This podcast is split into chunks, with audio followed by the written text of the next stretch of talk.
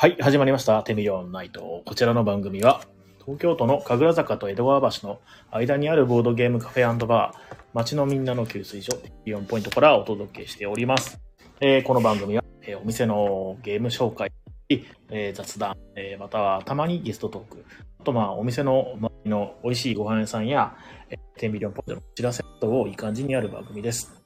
ツイッター、インスタグラムにハッシュタグ店内で感想をお待ちしております。えーまた、この番組はお便りに投稿していただくと、特製ステッカーを差し上げます。ステッカー希望者の方は連絡先と一緒。えーあ、音途切れる。あ、ありがとう。ちょっとね、BGM 出てたんですけど、あうんちょっと待ってくださいね。今、音、切ってみますね。設定で。ありがとうございます。あ、俺が投稿間違った。間に合った。ありがとうございます。ちょっとね。えーえっと、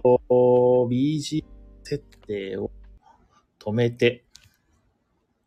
はい。えー、これどうでしょうか？えー、音切れてるかな？大丈夫そうかな？どうでしょうか？あ、大丈夫ですか？ありがとうございます。いや、やっぱなんか慣れないことはするもんじゃないなって 思いますね。えーと、どうしようかな？まあちょっと仕切り直しでですね、まああのお店の、えーお知らせとかですね、雑談をいい感じにやる番組でございます。えー、またこの番組は、えーお便りを投稿していただくと特製ステッカーを差し上げております。ステッカー希望者の方は連絡先と一緒に投稿、もしくは、えーお店来店時に、えーラジオ投稿しましたとお声掛けください。はい。えー、一週間お疲れ様でした。えーっとですね、僕は、あのーもう、えー明日から、また、えー休みではあるんですけども、明日ですね、火曜日定休日なんでね、明日休みなんですけれども、皆さんこれからね、一週間、やす、あのー仕事をね、はい、頑張るということで、えー頑張っ、あのーまあ、始まりだからちょっと憂鬱かもしれないですけどもね。えーとですね、今週はね、何話そうかなと思ってるのと、あと、あれなんですよ、あの、えーとか、う、うーとかっていうのを、なるべく言わないようにしようかなって意識してるとですね、ちょっとそっちの方に気が、えーいっちゃってですね、うまく喋れないので、いつも通りで、あのー話させていただきます。えっ、と、ロビンさんから、えっ、と、みんな、だいたい来週末は夏休み。あ、なるほど、そうか、夏休みか。もうお盆ですよね。8月にもう入りましたね。あ、まだ入ってないか。31日の23時33分ですので、あ、もうあともうちょっとでね、8月に入ります。8月のね、お知らせとかもね、もうやらせていただいたんで、えー、いろいろとですね、お知らせすることとございます。はい。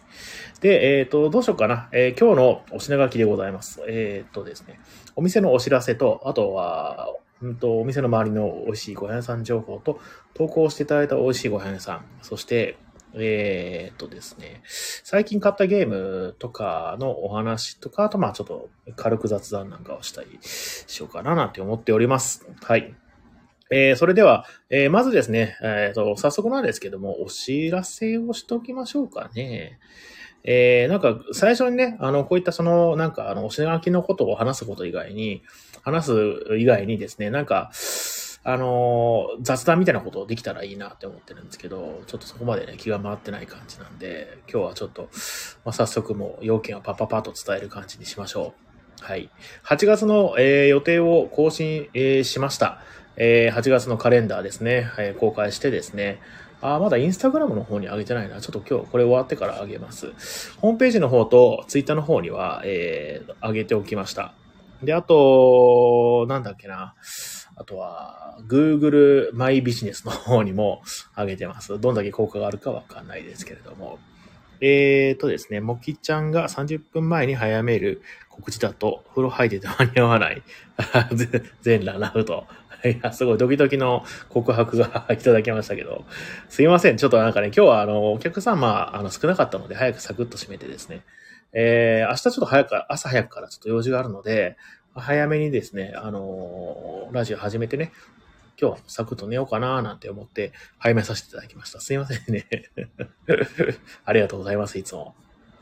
はい。で、8月なんですけども、まあいろいろ、えー発表しました。スケジュールの方はホームページの方を確認していただくと一番確実かなと思います。はい。で、あのーえーまあ、営業日だけの変則で言うとですね、11日の山の日ですね、金曜日。この日は、えー、土日祝営業ですので、13時から23時までやっておりまして、一応あの、お盆営業ということで、翌週の月曜日の14日ですね、えー、この日も、え13時、23時でやっておりますので、もしよかったら皆さん、あの、遊びに来てください。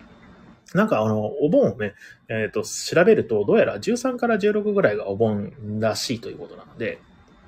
皆さんどうなんでしょうかね。あの、この前なんか来た久保さんなんかはですね、えっ、ー、と、10日間休みを取って実家の方に帰るとおっしゃってましたけども、結構取ってる人もいたりするのかですかね。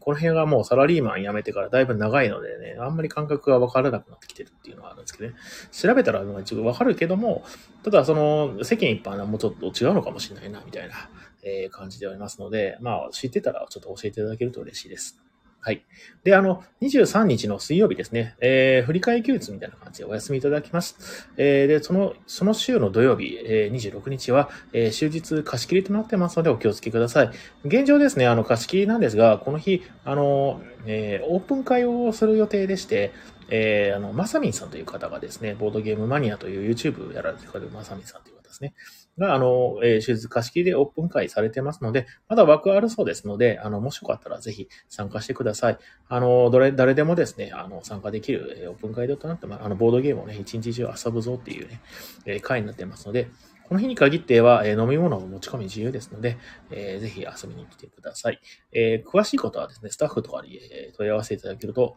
えお答えします。まあ、スタッフっていうのは、まあ僕ぐらいしか いないんですけど、だいたい2人ぐらいいるときはですね、あの、まあ土日とかね、平日もいるか、マイさんがいるときね、グリーンルームさんいるときとかね、えまあ、主に僕に声かけてください。はい。えっ、ー、と、そしてですね、えー、8月から、8月の月曜日7日からですね、あの、新企画と、えー、いたしましてですね、あ新しい取り組み、えー、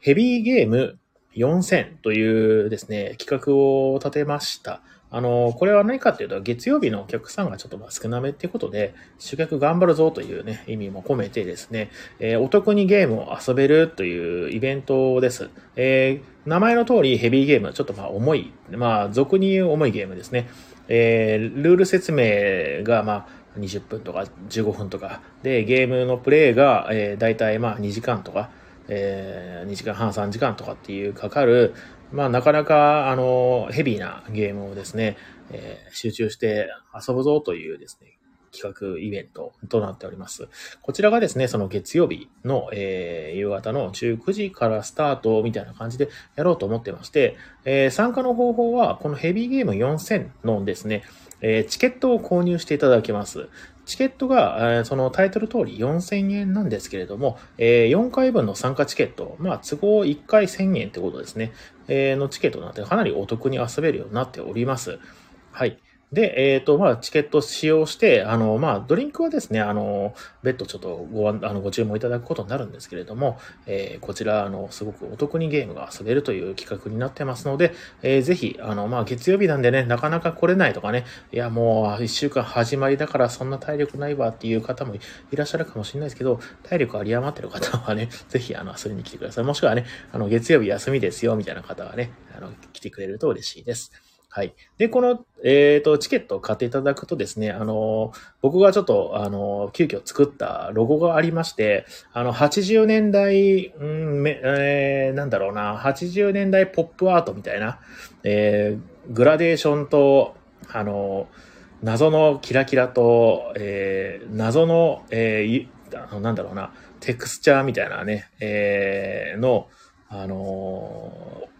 レトロフューチャーな感じのですね、ステッカーをデザイン、えー、しまして、こいつをですね、今あのインスタかけてるところで、多分来週、10日か、まあ9日ぐらいには来るかなと思いますので、まあ7日に間に合うかもしれないんですよね。あの、ギリギリ間に合うかもしれなくて、もう来た時にお渡しできるかもしれません。ステッカープレゼントしておりますので、えー、ぜひ、あの、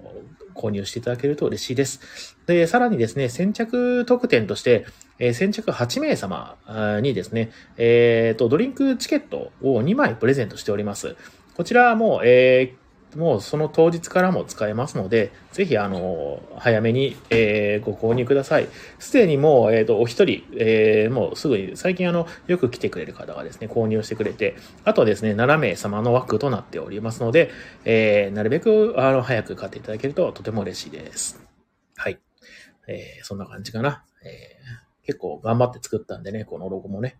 え、一から全部作りました。あのー、まあ、いろんなそのレトロフューチャーのね、画像をいろいろ参照にして、あのー、デザインの構図であったりとかっていうのは、えー、まあ、作ったんですけれども、えー、要素なんかはですね、だいぶ、あの参考にしたやつからですね、まあ、色の雰囲気であったりとか、まあ、レイアウトっていうのはですね、えー、そこから、あのなんだろうな、えー、インスパイア 受けて作らせていただいてます。はい。と、えっ、ー、と、それとですね、えー、今月は結構いろいろ、誰でも会をですね、先月ぐらいから結構もうガンガンに入れてまして、あ、そうそう、誰でも会といえば、えっ、ー、と、8月の誰でも会の月曜日の枠が、そのヘビーゲーム4000の枠と同じになりましたので、えー、こちら誰でも会にお得に参加できるみたいな月曜日の枠ですけどね、になってますので、えー、こちらの方もですね、ぜひ遊びに来てください。あの、おもげ、えー、ダーウィンズジャーニーの、えー、基本拡張とか、えー、あとは、チャレンジャーズですね。あの STJ、あの、ドイツ年間大賞の、えー、大賞を取った作品なんですね。これがちょっとね、まだ間に合わないかもしれないんで、もし間に合わなかった場合は、えー、リバイブというですね、えー、私が2023年でとりあえず今のところ一番面白かったなって思うゲームでございます。はい。とか、あとまあ、デューンというですね、えー、映画を元にした、えー、ボードゲームの基本拡張セットをやるとかっていうね、企画を立てておりますので、ご参加ください。ね、いろいろ他にもね、模ゲーとかね、えー、ちょっと変わったところでは9日の水曜日に水ゲームというテーマで、えっ、ー、と、ロジックパズルのチューリングマシンがね、最近手に入ったっていうのとか、あと惑星 X の探索をようやくなんかちょっと、まあ普通にインストできるようになりましたので、えー、こちらの方もですね、あの、推理ゲーム系のお好きでしたら、ぜひご参加ください。えー、ロビンさん、わたせせいぞう風。わたせせいぞう。なんだろうな。わた、どこ、どこのところのツッコミかごめんなさい。読めてなかった。えっ、ー、と、デッドバイデイライトなかなかに楽しかったです。はい。ほうほうほうほう。デッドバイデイライトってあれか、あのゲームを元に作ったやつですね。あのデッドバイデイライト。えっ、ー、と、なんか、雨宿りの、えっ、ー、と、高弘店長がですね、結構ハマってて、配信とかもやってる、あれですよね。うんと、あとは、もきちゃんが、おもげ嫌いではないけど迷惑かかっちゃうかも。ちらちらって。もきちゃん寝ちゃうからね。ね寝て、その後、あの、ルール、あの、また確認して、あの、二重にルール説明することになるからね。ちょっと難しいかもしれないね。なんかあの、事前になんか他の日に、あの、遊んで、ルール分かった上で、あの、参加するとかは、まあ、すごくいいとは思います。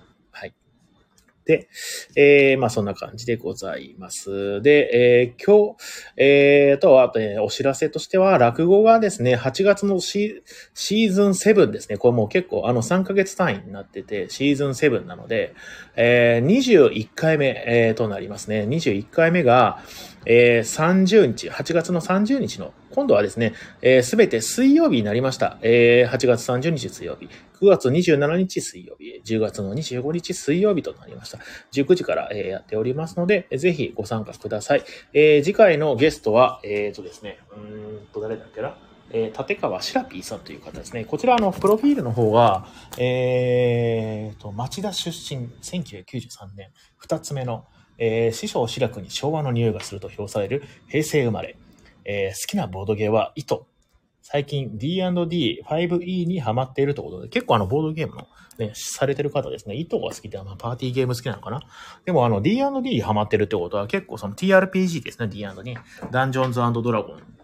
ン。ね。えー、5E っていうのはちょっと僕もちょっとわかんないですけど、多分、えっ、ー、と、えっ、ー、と、なんだっけな、えー、5エディション、ご飯ってことなのかな、多分。えー、いいですね。TRPG やったことないからちょっと教えてほしいな。ちょっと興味あるんですよね。TRPG ね。えー、あ、ロビンさんから、えー、重いルーム25って感じ。あー、なるほどね。はいはいはいはい。ルーム25っていうボードゲームがあって、あのー、あれ何でしたっけ？えーと、ね、ホラーサスペンスの映画を元にした、えー、ボードゲームなんですよね、あれね。あの、キューブリックだっけ？キューブリッククの、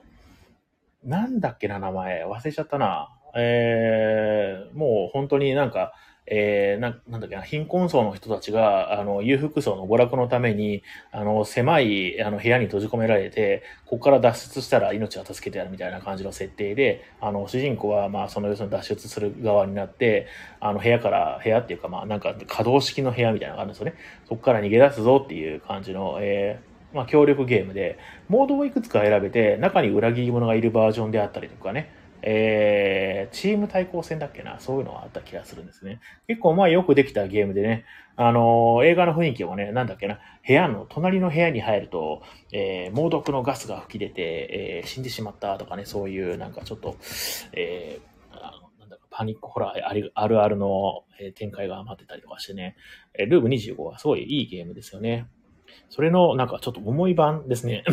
ルールのちょっと多かったりするんですかね、デッドバイデイライト。デッドバイデイライト自体は僕やったことないんですけれども、なんとか、なんか、ちょっとしたルールは知ってるんですよ。えっ、ー、と、まあ、ざっくりと鬼ごっこみたいな感じで、なんか一人だけその鬼みたいな人は、えー、その他のプレイヤー捕まえるがために追っかけ回して、で、他のプレイヤーは、何でしたっけ？なんか発電機みたいなのを稼働させるんですよね。詳しくは知らないんですけども。で、あの、どっちかのその、サイドの、えー、目標、多分、鬼の側は、あの、プレイヤーを何回か捕まえると勝ちとか、えー、プレイヤーの側は、その発電機を、えー、稼働させると勝ちとかっていう感じの、え、ゲームなんでしょうね。で、なんかその、えっ、と、キャラクターごとにね、スキルがあったりして、それをうまく使って立ち回っていこうねとか、チームプレイが要求されるっていう、そういう感じのゲームだと思います。はい。えー、ロビンさん、えー、寝たら罰金にしたら絶対寝ない人だと思うよ。ねえ、寝なかったらお金あげるって言えばもっと寝ない。あ、もきちゃんですか？もきちゃんはあれだね、ボールゲームのね、あの、重くないゲームでも重いゲームでも、ルール説明中に寝ちゃう人だからね。なかなか、あの、ハードルが高いんやかな。よくでもこれね、あの、でもまあ、あれですよね、あの、パンデミックはすごい、あの、ハマってるっていうのはね、なんというか、えーまあ、いろんな、あの、ゲームを試してみるもんですねっていう感じ。あの、普通そのパンデミックも、まあまあ、俗に重いゲームには一応入るんで、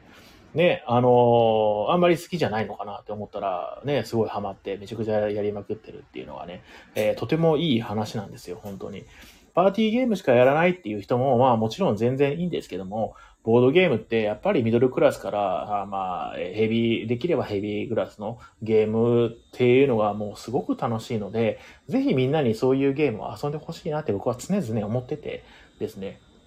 で、そういうのって、やっぱりその、まあ、あの、好き嫌いっていうのはあると思うんで、えー、まあ、無理強いすることはできないんですけれども、えー、僕ちゃん普段はね、重いゲームはそんなに多分やらないと思うんですけども、パンデミックはね、すごく楽しめてやれやれてるっていうのはすごく素晴らしいことだなって僕は思います。可能性感じてます、それに。ね。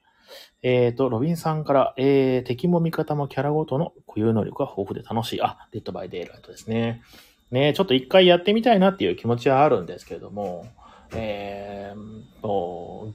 デジタルゲーム版の方を先に遊んでからの方が多分、あの、すんなりね、あの、ルールとかも飲み込めると思うんでね、一回デジタルゲーム版興味あるんですよね。でも最近僕あれなんですよ、デジタルゲームは全く、あ、嘘だ。やってないって言ったら嘘ですね。あの、ゲーム、ちょっと前まであの、ゼルダやってたんですよ。ね、ティアーズ・オブ・スキンダム。あの、多分もうラスボスなんじゃないかなってところで止まって、そっからなんかなぜかその、うんと、モチベーションが上がらなくて、多分もう、操作もね、ちょっとね、もうそろそろね、忘れかけてきてるんですよね。いや、もったいないことしてんだよな。ちゃんとクリアまでやりたいなって思ってたんですけどね。あれ何なんでしょうね。なんであんなに途中でモチベーションが切れちゃったんだろうな。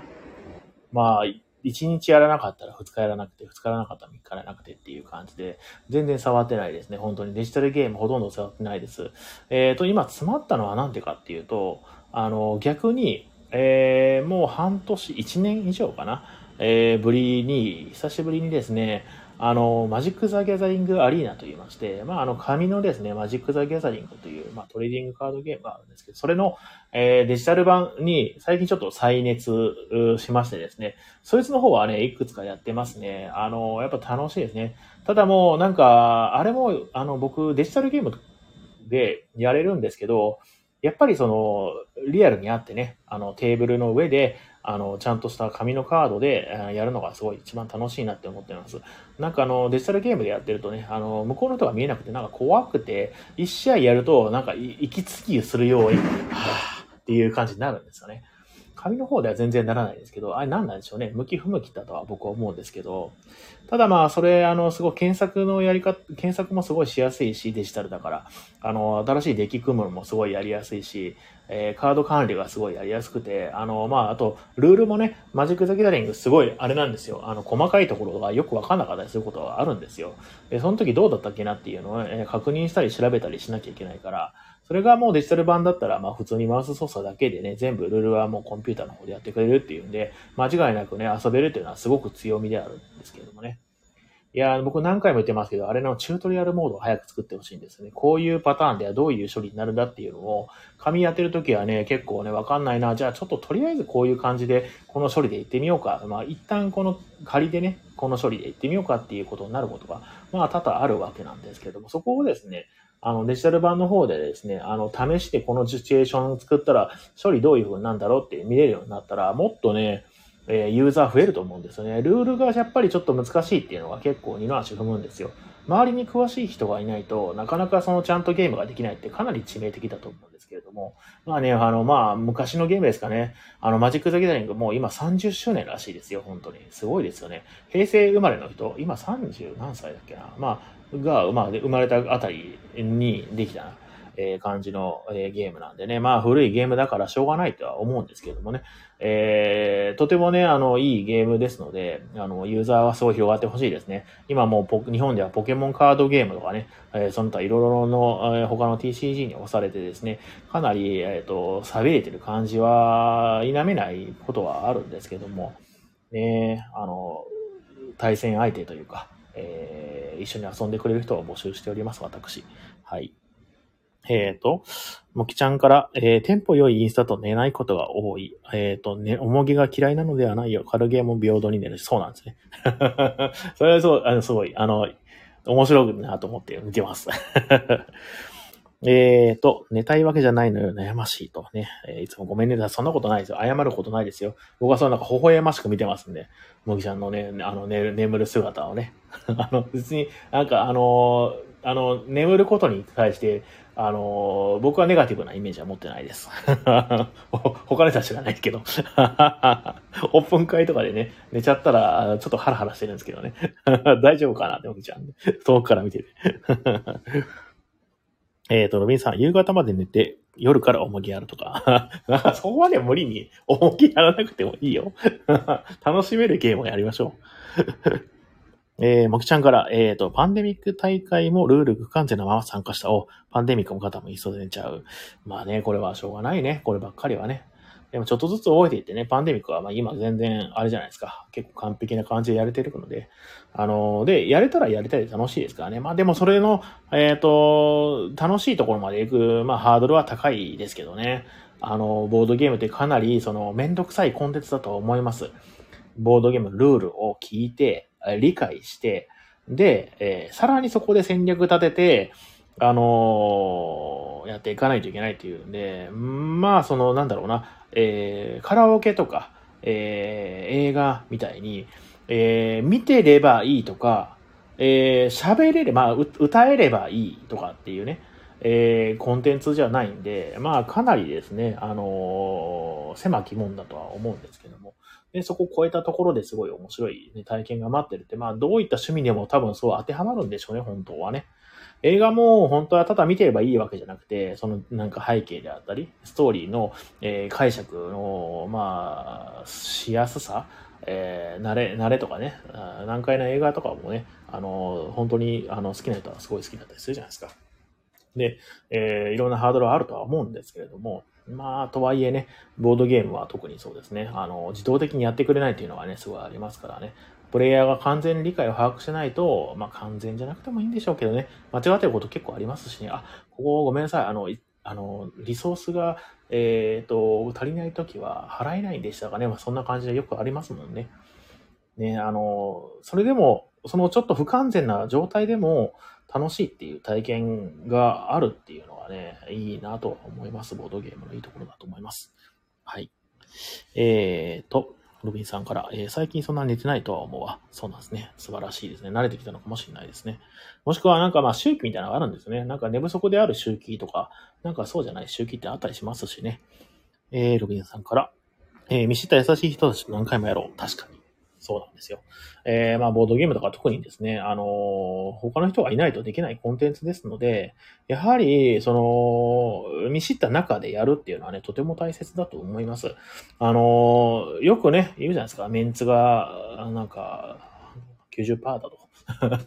そういう誰、誰も言ってないか。でもまあ、メンツめちゃくちゃ大切だと思う。一緒に遊ぶ、ゲームを一緒に遊ぶ人によって、同じゲームでも全然体験というか面白さが変わってきますんでね。えーボードゲームを一緒に遊んで楽しいなって思える人と、えーやるのが一番だと思います。ね。だからみんなあれなんですね。最初はオープン会に行ってるんだけど、どんどんどんどんクローズ会に行くっていうのはそういうことだったりするんでしょうね。でもなんか最近ですね、オープン会多くて、まあずっとオープン会しか行かないよって人もね、いたりするんで、なんかすごく多様化されてきたなっていう感じはしてます。はい。えー、ロビンさん。俺は知らない人とやって寝られても怒らないそうね。まあ寝られることほとんどないとは思うんですけど。僕の中でルール説明聞きながら寝る人ね、3人ぐらいしか知らないですね。まあ、もきちゃん含めてね。さっき3人ぐらいしか知らないですね。いや、ね面白いですね。あの、寝不足じゃなくていつも寝るっていうのがね、すごくいいですね。ね、わーっと説明されてもわかんないこと多いですしね。とりあえずやってみようってね、なるは、まあ、それは無理がないです。はい。で、実際とりあえずやってみた方がわかりやすいですからね。あ、とりあえずやってみるってちょっと思い出したんですけど、あれですね、あのー最近ほら入荷したあの、チューリングマシンっていうロジックパズルのゲームがあって、あれがね、結構ね、ルール説明が難しいんですよ。あの、多分ルール自体はすごくシンプルなんだと思うんですけど、えーここの検証機を使うとこういう結果が出るってことは、今この検証機は偶数か奇数かしか見てないから、今この数字だってことは、えー偶数が多いんですよっていうことを、まあ、そのなんかね、まあ、例えばの話ですけどね、えっ、と、説明しなきゃいけないんですけれども、あの、口頭で言われてもね、多分分かりにくいと思うんですね。これをうまい、えーうまく、えインストできるようになると、えーインストっていうのはルール説明のことなんですけど、できるようになると、えーめちゃくちゃいい、あの、体験が待ってるんじゃないかなと思っております。チューリングマシン自体のポテンシャルはすごく高くて面白いんですけども、ただその、最初のですね、本当に本当に最初に、あの、仕組みをですね、理解するのが少し、なんか、頭の上にハテナがいっぱい出てくるみたいな感じになってくると思うんで、うまいね、あの、ルール説明の仕方がね、もし、あの、ご存知でたら誰か教えていただけると、とても嬉しいですね。ね、これがそのエッセンでですね、結構スカウトアクション上位だったっていうことは、もうすごいですよね。この、このチューニングマシン、まあ、一回遊んで、あ、なんとなく分かったって言って、まあ、楽しくて遊べてるんですけれども、まあ、そっか、でもあのエッセンシュピール行くぐらいの人はすごい、そうか、レベル高いからか。あの、エッセンシピールというのは、あのドイツの方で、あの、毎年1年に1回開催されているボードゲームのお祭りみたいな感じで、まあ、あの、ドイツ中の、もしくは世界中のですね、ボードゲーム好きが集まって、あの、新しいゲームをね、楽しんだり、えー中古のゲームを楽しんだり、その企業のグッズを買ったりとかね、えっ、と、まあ、交流をしたりっていう楽しいお祭りなんですけれども、そこの、えー新作ゲームの中で、あの、面白かったやつを投票するっていう、あの、スカウトアクションっていうのがあるんですけども、そこで結構上位の、えー作品だったんですよ、チューリングマシンが。ただまあ、遊んでみると結構まあ難しいんですよ。あの、なんだろうな、あの、理解できるまでがね。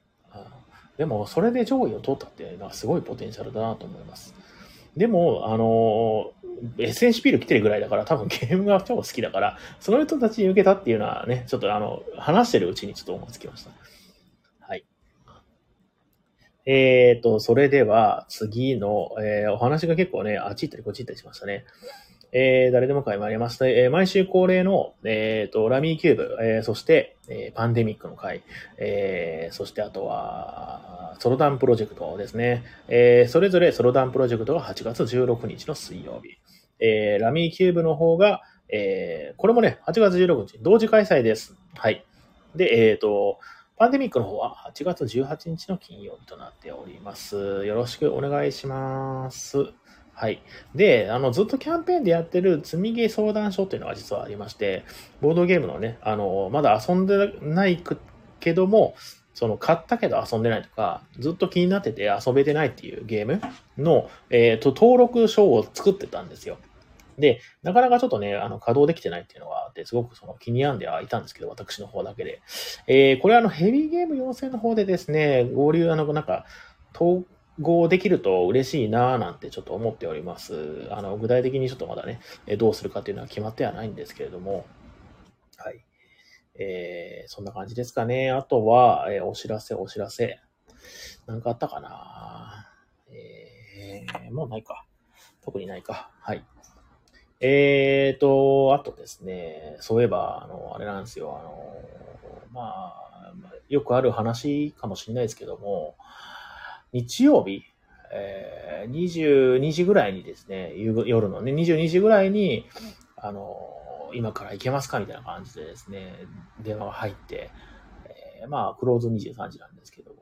じゃあまあ全然行けますよというふうに、お客さんをね、えー、迎え入れてゲームをしてもらったんですけど、まあ家族連れでですね、えっ、ー、と、お子さんが3人とお父さんお母さんみたいな感じでね、えー、京、京都じゃない、愛知かな？あの方に住んでて、なんか単身赴任かなんかでお父さんだけが、えっ、ー、と、近くにね、えいるとで、今日はなんか、多分、あれですかね、あの、東京旅行がてらみたいな感じで来たのかなっていう感じ。で、あの、すごく面白かったと。で、近くにこの店があると絶対通いますみたいな感じで、ね、言っていただけてね、まあめちゃくちゃ嬉しかったですね。はい。まあね、そうですね、稀にあるんですね。こういう風にね、あの、すごく楽しかったですってね、帰り際とかに言っていただけるのは、もうね、これもボードゲームカフェ冥利に尽きるな、みたいな感じでね。で、その家族もですね、すごくいいんですよ。その、誕生日に子供のね、あの、ボードゲームを買って、で、あの、毎年誕生日に新しいボードゲームを買って、みんなでやるんだと。いやー、素晴らしいですね。で、5人でやるゲームはあんまりないと。まあ確かにね、ボードゲームは4人で遊ぶゲームが多いですもんね、みたいな話をね、えー、してて、なんか、あの、カタンがすごく好きで、えー、5、6人拡張があるんで、あれでね、あの、みんなでやってるみたいな。で、海カタンとか騎士カタンとかね、えっ、ー、と、商人と満足とか拡張もね、いろいろ買ってやってるんだ、みたいな感じで言ってましてね。いや素晴らしい、いい、いいご家庭ですな、というね、ちょっとほっこりしたお話でございました。えっ、ー、と、ロビンさんとムキちゃんから、あ、良いお話、そうなんですよ。良い話なんですよね。で、ロビンさんもボドゲをやる子供は大体いい子。そうですね。いい子、まあ、賢い子が多い印象はありますね、ボードゲームね。やっぱね、その、考える力がつくっていうのはね、えー、多分あるんじゃないかなと思います。あのー、うん、まあまあいいか。言わなくていいか。えっ、ー、と、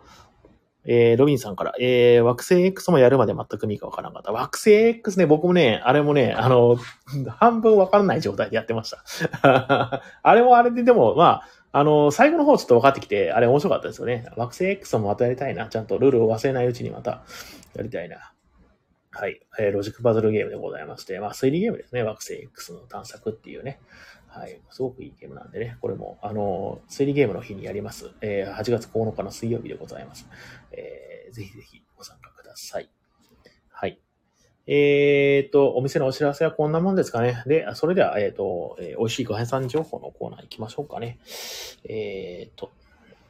今日はタイトルコールましょうかな。えー、ちょっと待ってくださいね。はい。それでは行きますよ。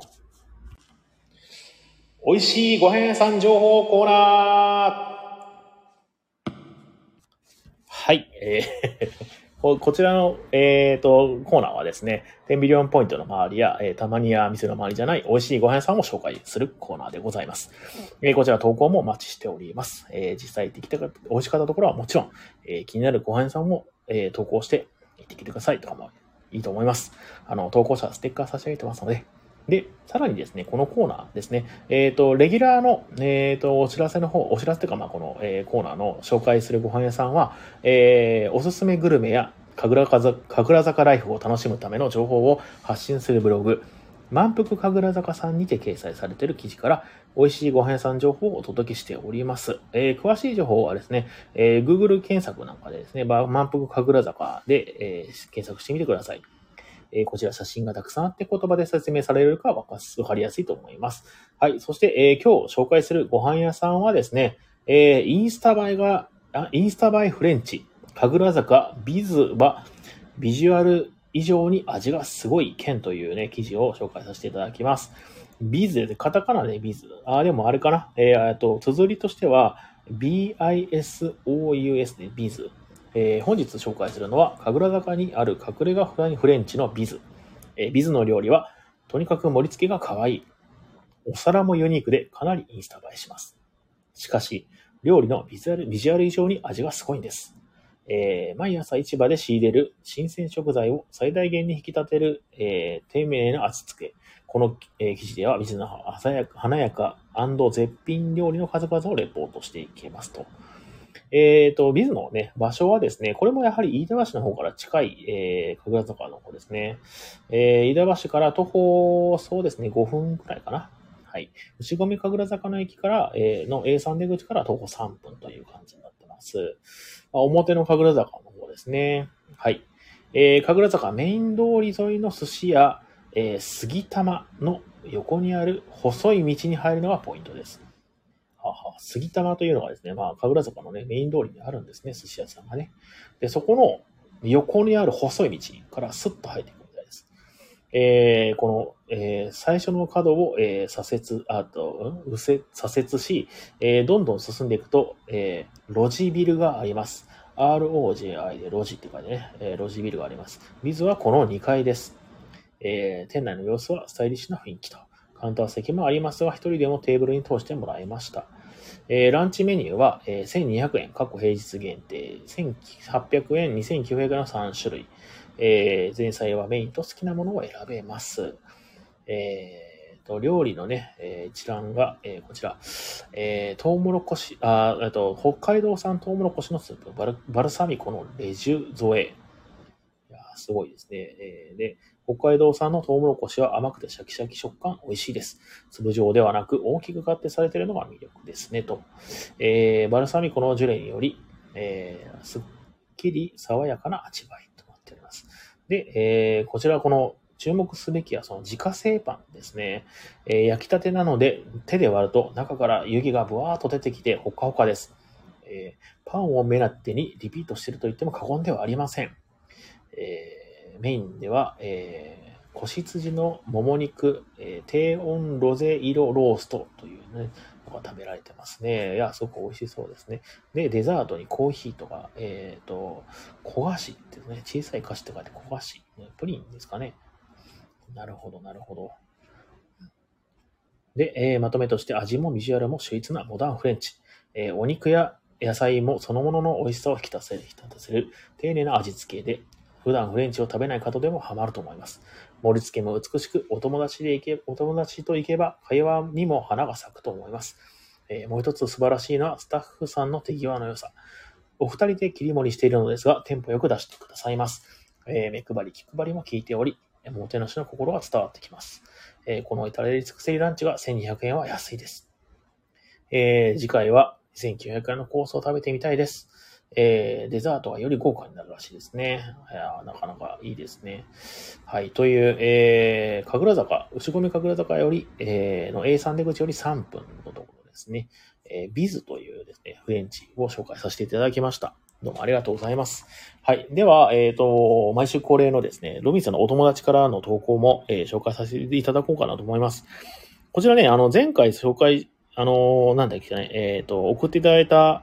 えー、お便りもあるんですが、どっちにしようかな。えー、今日、紹介していただいた方から読み読みましょうかね。前回のやつはまた来週にしようかな。はい。じゃあ、こちらの方を紹介させていただきます。はい。えー、こちら、えー、それでは、えー、お便り紹介させていただきます。え、東京都、深夜ラジオ押しかけおじさん。誰でしょうね。ありがとうございます。えー、有楽町から、えー、新橋駅の、あ、新橋間の高架下に続く銀座コリドー街と呼ばれる飲食店が延々と並ぶ区画。そこに数日前にオープンした香港料理のお店、ポポホー、えー、いい名前ですね。をご紹介します。なんといってもおすすめは、香港風炊き込みご飯、えー、ボージャイファン。うん難しい漢字を読むんですね。ボージャイファンです。えー、椎茸や、えー、鶏肉、発酵魚や、えー、干しだこなど、様々な具材をジャスミンライスと一緒に土鍋へぶち込み、強火で焼き上げたこの一品。蓋を開ければ、むせ返るような具材とジャスミンの香りが立ち上り、ふっくらと焼き上がったご飯とよく混ぜた具材でいただくのが一杯目。二杯目は、鍋の縁についたパリパリのおこげで、えー、ごおこげご飯で、えー、違った食感を楽しむこともできます。その他、トリュフ風エビ餃子など、天津も絶品。さらに今、インスタでお店について投稿すれば、デザートも無料でついてくるなど、至れり尽くせりです。えー、開店から数日のため、まだ知られていませんが、将来は確実に行列のできる店になると思われます。ぜひ今のうちに行かれることをお勧めします。おー、いいですね。インスタ投稿していただくと、デザート無料か。うちもなんかやろうかな、そういうの。ね、いいですね。そのなんか、この、台湾、じゃな香港料理か。香港料理あんまり食べたことないかもしれないですね。だか中華料理という風に一言に普通にくあね、くくってもなんか四川とかね、えー、いろいろ関東とかね、まあいろいろあのあると思うんですけど、香港料理っていうのは珍しいかもしれないですね。あんまり聞いたことはないですね。えー、銀座コリドー街の、えー、香港料理のお店、ポポホーですね。ありがとうございます。コリドー街ですね。懐かしいですね。あの、昔ですね、あの、まあ僕はまだ独身だった頃ですね。あの酒飲み友達とですね、コリドー街に行くと、なんか、ナンパをしてるらしいぞというふうにね、聞いてね、あの、行こうと誘われまして、私はまあ、ほいほいついて行ったわけですよ。その頃もね、彼女もいなかったですし。で、まあ、ナンパがですね、人生で、えーと、多分一度しかしたことなくて、で、あのコリドー街に行く、行ったんですけど、まあ、僕も全然そのナンパというものをしたことがないし、ナンパをするにはどうしたらいいのか全くわかんなかったし、あの、あの、ヘイ、彼女みたいなことを 言うのは、もう自分の中で絶対無理だなって思って、どうしたもんかなって思って、で、あの、まあ、結果なんですが、あの、一応声かけたんですよ。で、声かけて何やったかっていうと、僕はあの、あの、カバンの中にドメモを仕込んでまして、ちょっとこれからゲームやりませんかみたいな感じでね、あの、コリドー街の、あの、バーでですね、女の子と一緒に、あの、ドメもやってました。で、その後、面白かった、じゃあね、って言って、特に連絡先も交換とかせずにですね。で、あの、普通に、あの、その場を立ち去って、であ、その時に、あの、近くにいた外国人の男の人と仲良くなって、あ俺もドメも好きなんだよ、みたいな感じで、その後、その近くにいた、あの、外国人の人と何回かやって帰ったっていう思い出が、コリドー街はありますね。あれは何しに行ったのかよくわかんなかったですね。思い出した思い出した。いやいやいや、懐かしいですね、コリドー街。いや、ドメモはいいですよ、本当に。誰でもね、わかりますからね。推理するゲームだよって言ったらね、あとはもうなんか、あの、あとカード構成をね、えー、教えたらね、えー、もうあと立てたらね、ああ、これはなんとかこういう風なことするゲームだっていうのはね、直感的にわかる。いや、さすがアレックス・ラントロフだなっていう感じのですね。そんなエピソードがありました。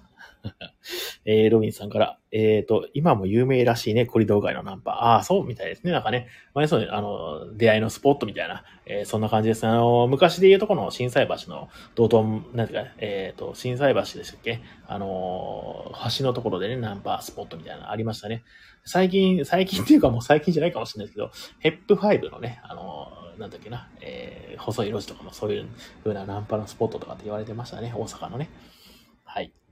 えっ、ー、と、夜のドメモには発展したかった。夜のつけると大体なんか怪しい感じになりますよね。夜のつけて、一番怪しい感じになるボードゲームを教えてくださいっていうタイトルの大喜利をちょっと出そうかね。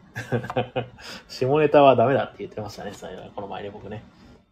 いやいやいや、さてさてさて、えー、投稿いつもありがとうございます。楽しくね、紹介させていただきました。ね 夜のプライバシーでまんまやないか。プライバシーね。パンチ力ありますね、プライバシーね。いや、プライバシーを出版した本当ディアシュピールさんすごいなと思いますよ。ねさてさて。えーと、あとはなんだっけな、美味しいご飯屋さんの情報と、お店の、えーと、あ、そうそう、そうだそうだ、お店のですね、あの、最近仕入れたゲームの紹介をさせてください。あの、もう棚がないよと。置く場所ないよと、もう結構パンパンですよというふうに、えー、言ってたわけですが、えー、これは、あのー、何ですかね。あのー、まあ、言い訳するのも別に誰に言い訳するもないんですけども、あれなんですよ。あの、クラウドファンディングかな確か。えー、クラウドファンディングだっけな先行販売だっけな先行予約販売だっけなえー、何かっていうと、あれなんです。えっ、ー、と、マーベルゾンビーズというですね、えー、マーベルキャラクターの、じゃあ、ゾンビサイドっていうボードゲームのマーベルキャラクター版がありまして、えー、それを、まあ、約1年くらい前かなに、えー、予約購入していたんですよ。で、それがようやく届いたということで、最近マーベルゾンビーズがお店に来ました。いやー、ゾンビサイドというゲーム自体がすごく面白いゲームで、まあどういうゲームかというと、あれこれ、あれ僕さっき説明したっけな？それとも今日来たお客さんに説明したんだっけな？ラジオで言ってましたよ、僕。この話。まあいっか。あの、まあおじいちゃんがやるラジオだから、2回3回同じこと言いますよ。えーと、えー、あれ言ったよな？でも言ってないか。ダメだ。記憶が、本当僕あの記憶力本当なくてですね、あのー、今日もね、あの、奥さんとね、あの、ちょっと会話しててですね、なんだっけな、あの、過去ね、こういうことがあって、みたいな話をさ、言ってたんですけど、僕の方全然覚えてない。奥さんめちゃくちゃ覚えてるんですよ。記憶力はね、本当にね、何なんでしょうね、本当に。これちょっとね、やばいんじゃないかななんか、記憶力が良くなる食べ物とかありますかね？いっぱい食べますんで、ちょっと教えてください。えっ、ー、と、まあまあ、マーベルゾンビーズは、ゾンビサイドって何かっていうと、えー、まあ、平たく言うと、パンデミックです。はい。もきちゃんこれパンデミックです。ね。みんなで協力してゾンビから逃げるぞっていう感じのゲームでして、あの、プレイヤーバーサス、えー、ゲームシステムっていう感じになってまして、まあ、シナリオがあってですね、例えば A 地点から B 地点に、えー、脱出しろみたいな、えー、シナリオがあったら、そこにみんなで脱出するし、なんか敵を、えっ、と、ボスを倒せっていうシナリオがあったら、え倒すしと。で、あの、キャラクターをそれぞれ受け持ってですね、あの、自分の番が来たら、えー、例えば横の、えー、ブロックに移動して、えー、ゾンビを、えやっつけるぞ、みたいなとか、えいろいろあってですね、まあ、そんなに難しくないと思うんですけども、えまあ、そんな感じで、あのなんだろうな、え協力しながら、えゲームをクリアしていくっていう、えゲーム、あのボードゲームありましてですね、それのマーベル版、あのなんだっけな、あのディズニープラスで、あの、アニメあるんですよ。マーベルゾンビ。マーベルゾンビだっけなちょっとね、名前はちょっと違うかもしれないですけども、えー、平行世界って言って、まあ、えー、マーベル、まあ、そう、好きな方だったら結構知ってると思うんですけど、今いる私たちの世界と似てるけど、ちょっと違った世界が、えっ、ー、と、存在するんじゃないかっていうね、パラレルワールドっていう考え方があって、まあ、それをもとに、えっ、ー、と、そのマーベル作品は、えー、いろんなパラレルワールドを展開してるんですよね。あの、アニメの版のスパイダーマンであったりとか、えっ、ー、と、あとは、なんだっけな、あの、マルチバースオブマッドネスとかね、えー、そうですね。なんか違う、要するに違う世界の、あの、キャプテンアメリカが女性だったらとか、あみたいな感じで平行世界があって、その中の一つに、あの、ゾンビが、ウイルスが蔓延して、あの、マーベルヒーローがゾンビになってしまったらどうなるのかみたいな、えー、作品があるんですよ、アニメで。それを、まあまあ、コミックは多分元だと思うんですけど、えー、あって、それの、まあ、世界の、えー、ボードゲームでございます。はい。いや、これもね、早く遊びたいですね。ルールを今ちょっと読んでる最中です。はい、あのそのうちね、イベントとかもやりたいと思いますので、ぜひ皆さん、あの遊び遊びに来てください。はい。えーと、ロビンさんから、記憶力、みょうがを食べると、いや、そうなんだ。知らなかった。そう、初めて来た。えー、ロビンス、チャンロビンの説得力、もきちゃんがね。えー、よし、もきちゃんやりに行こうぜ。ああ、そう、まあ、そう、パンデミックですから。平たく言うとパンデミックですから。パンデミックって言ったらホイホイね、来てくれるからね。いや、まあまあ、ぜひぜひ。デッドバイデイライトみたいなもんですよ。デッドバイデイライトは、あの、敵キャラクターもプレイヤーがやってるけどね。これはまあ、あの、敵キャラクターは、あの、ボードゲームのシステムをやってくれるんで、全員協力しながらね、あの、ゲーム展開をしていきますので、はい。まあそんな感じでございます。いやいやいやいや、楽しく話せたな、一人でも。よかった。今日、しんたくんが来れないって言ってね、あどうしようかなってちょっとね、思ってたんですよ。いやで、なんか、ニルギーさんにも声かけたんですけど、ニルギーさん多分寝てんのかな、もうね。うん。全然反応がないですね。ではでは。えー、まあ今日はこのもんしとこうかな。ちょっと眠たくなってきたし、お腹も空いてきたからね。はい。えーと、さてさて、作者がマット・リーコックなら 何でもやる。マット・リーコックが作者のやつは、あとは銀座の島ぐらいじゃないですか。他なんかあったっけな？なんかあるんだろうけど、知らないな。ゾンビサイダーはね、マット・リーコックじゃないと思うんですよね。えっ、ー、と、作者書いてたっけな、これ。うーんと、ミッシェル、えー、シ、シャ、シャネル？違いますね。全然、マトリー国じゃなかったですね。ファビオ・クーリー、フロム・アン・オリジナル・デザイン・バイ、えー、ギュトン、なんだろうな、ルーイン、うん、全然知らない人ですね。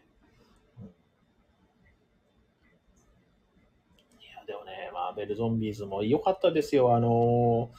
あの、これね、出したのが、えっ、ー、と、サニーバードさんだっけな、確か。で、あの日本語化するときに、あの箱のですね、あの、ロゴとかが、やはり、その、カタカナでロゴを作るっていうのはかなり難しいんですよ。英語ってなんかそれなりにちょっとかっこよく見えるような、あの、要するにその、言ってしまえば、へあの、普段、日本語を、まあ、駆使してる、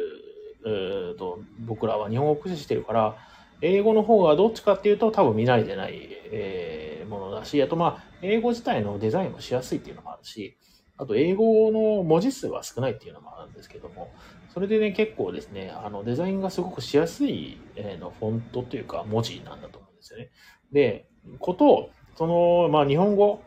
になってくると、かなりですね、その、かっこよさみたいなものを担保するのが極端に難しくなるんです。ね、あのー、最近はあまりなくなったんですけど、昔ね、あのー、日本語化して、わあ、やったと思ったら、あの、箱の絵がね、あのー、ただただ、あの最初からパソコンに入ってたフォントを使いましたよ、みたいな。あと、まあ、衣装も何もない衣装っていうのは、その、なんだろうな、デザインを、えー、良くしようという気持ちみたいなものは全くないような、えー、箱絵とかがですね、まあ、いくつか出てるんですね。それを見るたびにすごく悲しくなりますし、えー、そういうのがね、ように起こりがちなんですけどもね、こちらのこのマーベルゾンビーズのロゴについてはね、いいんじゃないですか。このなんか昔のですね、あの、ゾンビ映画の、えっ、ー、と、ポスター、にありそうなですね、えー、フォントとなっておりまして、とてもマッチしてると思います。あの、というのと、あと、えっ、ー、と、まあ、こういう、まあ、その、俗に言うこのギークな感じの、要するにマニアックなゲームを買うプレイヤーなんかはですね、どっちかっていうと、もう、えっ、ー、と、ロゴを、えー、カタカナを小さくしても、まあそこまで、あの、購買意欲には、えー、影響してこないだろうというのをね、ちゃんと分かってらっしゃいますね。えっ、ー、と、またちょっとなんだろうな、えっ、ー、と、なかなか言葉を選びながら言うんですけども、えー、ボードゲームの箱絵の問題で、あの英語でかっこよかったのがカタカナになってかっこ悪くなってなんだこれっていうふうに、えー、思うこともあるんですが、ある意味正しくてですね、あのおもちゃ屋さんに行って一般的に手に取る人ってやっぱりそのカタカナじゃないとなかなか手に取らないっていうのがあるんですね、確実にね。というのも、ボードゲームカフェやっててすごくわかるんですけども、あの、お客さん来るじゃないですか。で、お客さん来て、まあ大体そのお客さんっていうのは、あの、ボードゲームあんまり知らないです。詳しくないですと。やったことはあのブロックスとかぐらいですとか、ハゲタカのエジが知ってますとか、なんじゃもんじゃは知ってますぐらいの、えー、方がですね、あの、どういうゲーム遊ぼうかなって棚をまあ眺めるわけですよ。で、手に取るのは大体カタカナの書いてるボードゲームですね。はい。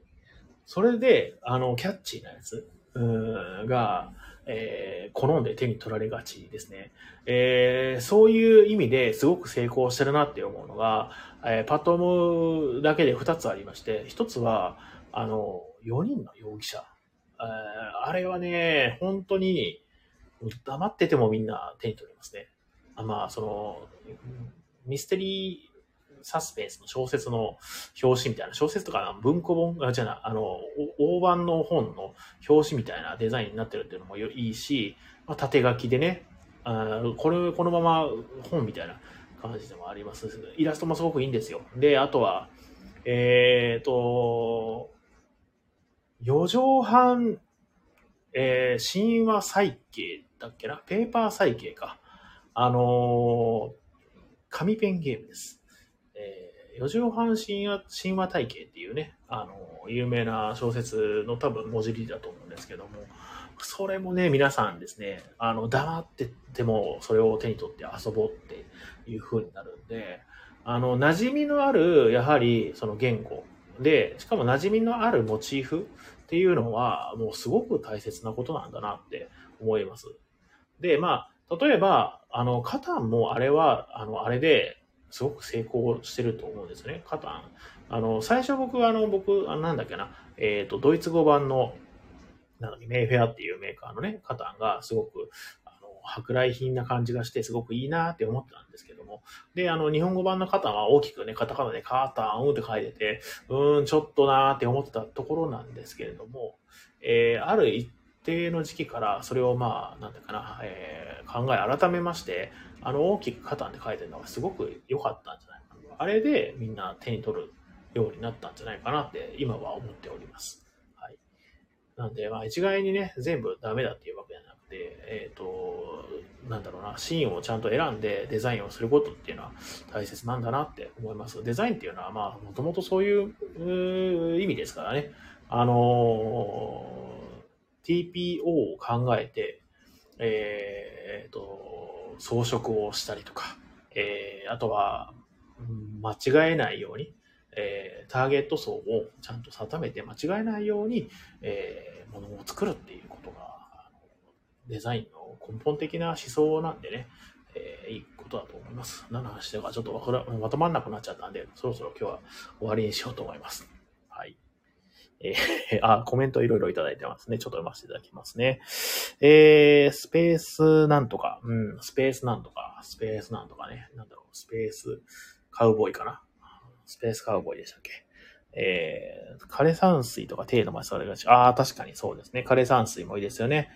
枯山水ってなんだって、まあみんなが知ってる枯山水ですよ。大体の人はまあ知ってますからね。枯山水がボードゲームなのか。で、しかも箱ね、大きいやつでね、取ったら、手に取ったらね、あの、おじいちゃんの顔がドーンとね、映ってるとか、まあ、あれもビジュアルすごくいいですよね。枯山水、ね、なんか渋すぎるボードゲームみたいな感じでね、一時期ね、紹介されてすごいバズってましたもんね。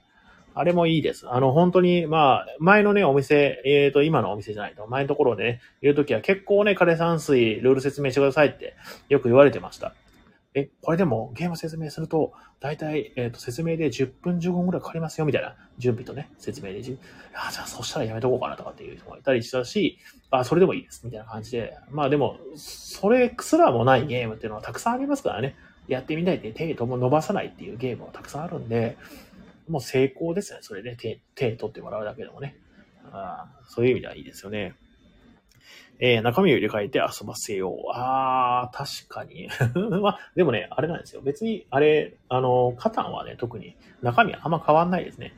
あの、プラスチックゴマがちょっとですね、私あんまりそそんな好みじゃないかなっては思うんですけどね。木ゴマがいいなとは思いますけど。はい。えー、大箱の4人の容疑者を作って中身を電力会社にしよう。全然違う。しかも電力会社だと5人ぐらいできたはずです、しか。えー、枯山水はプレイ中も寝る。うぎちゃんは 寝る線の人だね。いいですね。はい。ではでは、今日もね、コメントどうもいろいろありがとうございました。あの、それでは、そろそろね、えー、今日はね、おいとまさせていただこうかと思います。もう僕もお腹も空いたのでね、えー、締めさせていただきます。えーと、それでは、はい。えー、なんか、私、言ってないことあった気がするんだけどな。まあ、毎回よく、まあ、忘却の魔人なんでね、僕はね。えー、まあいいや。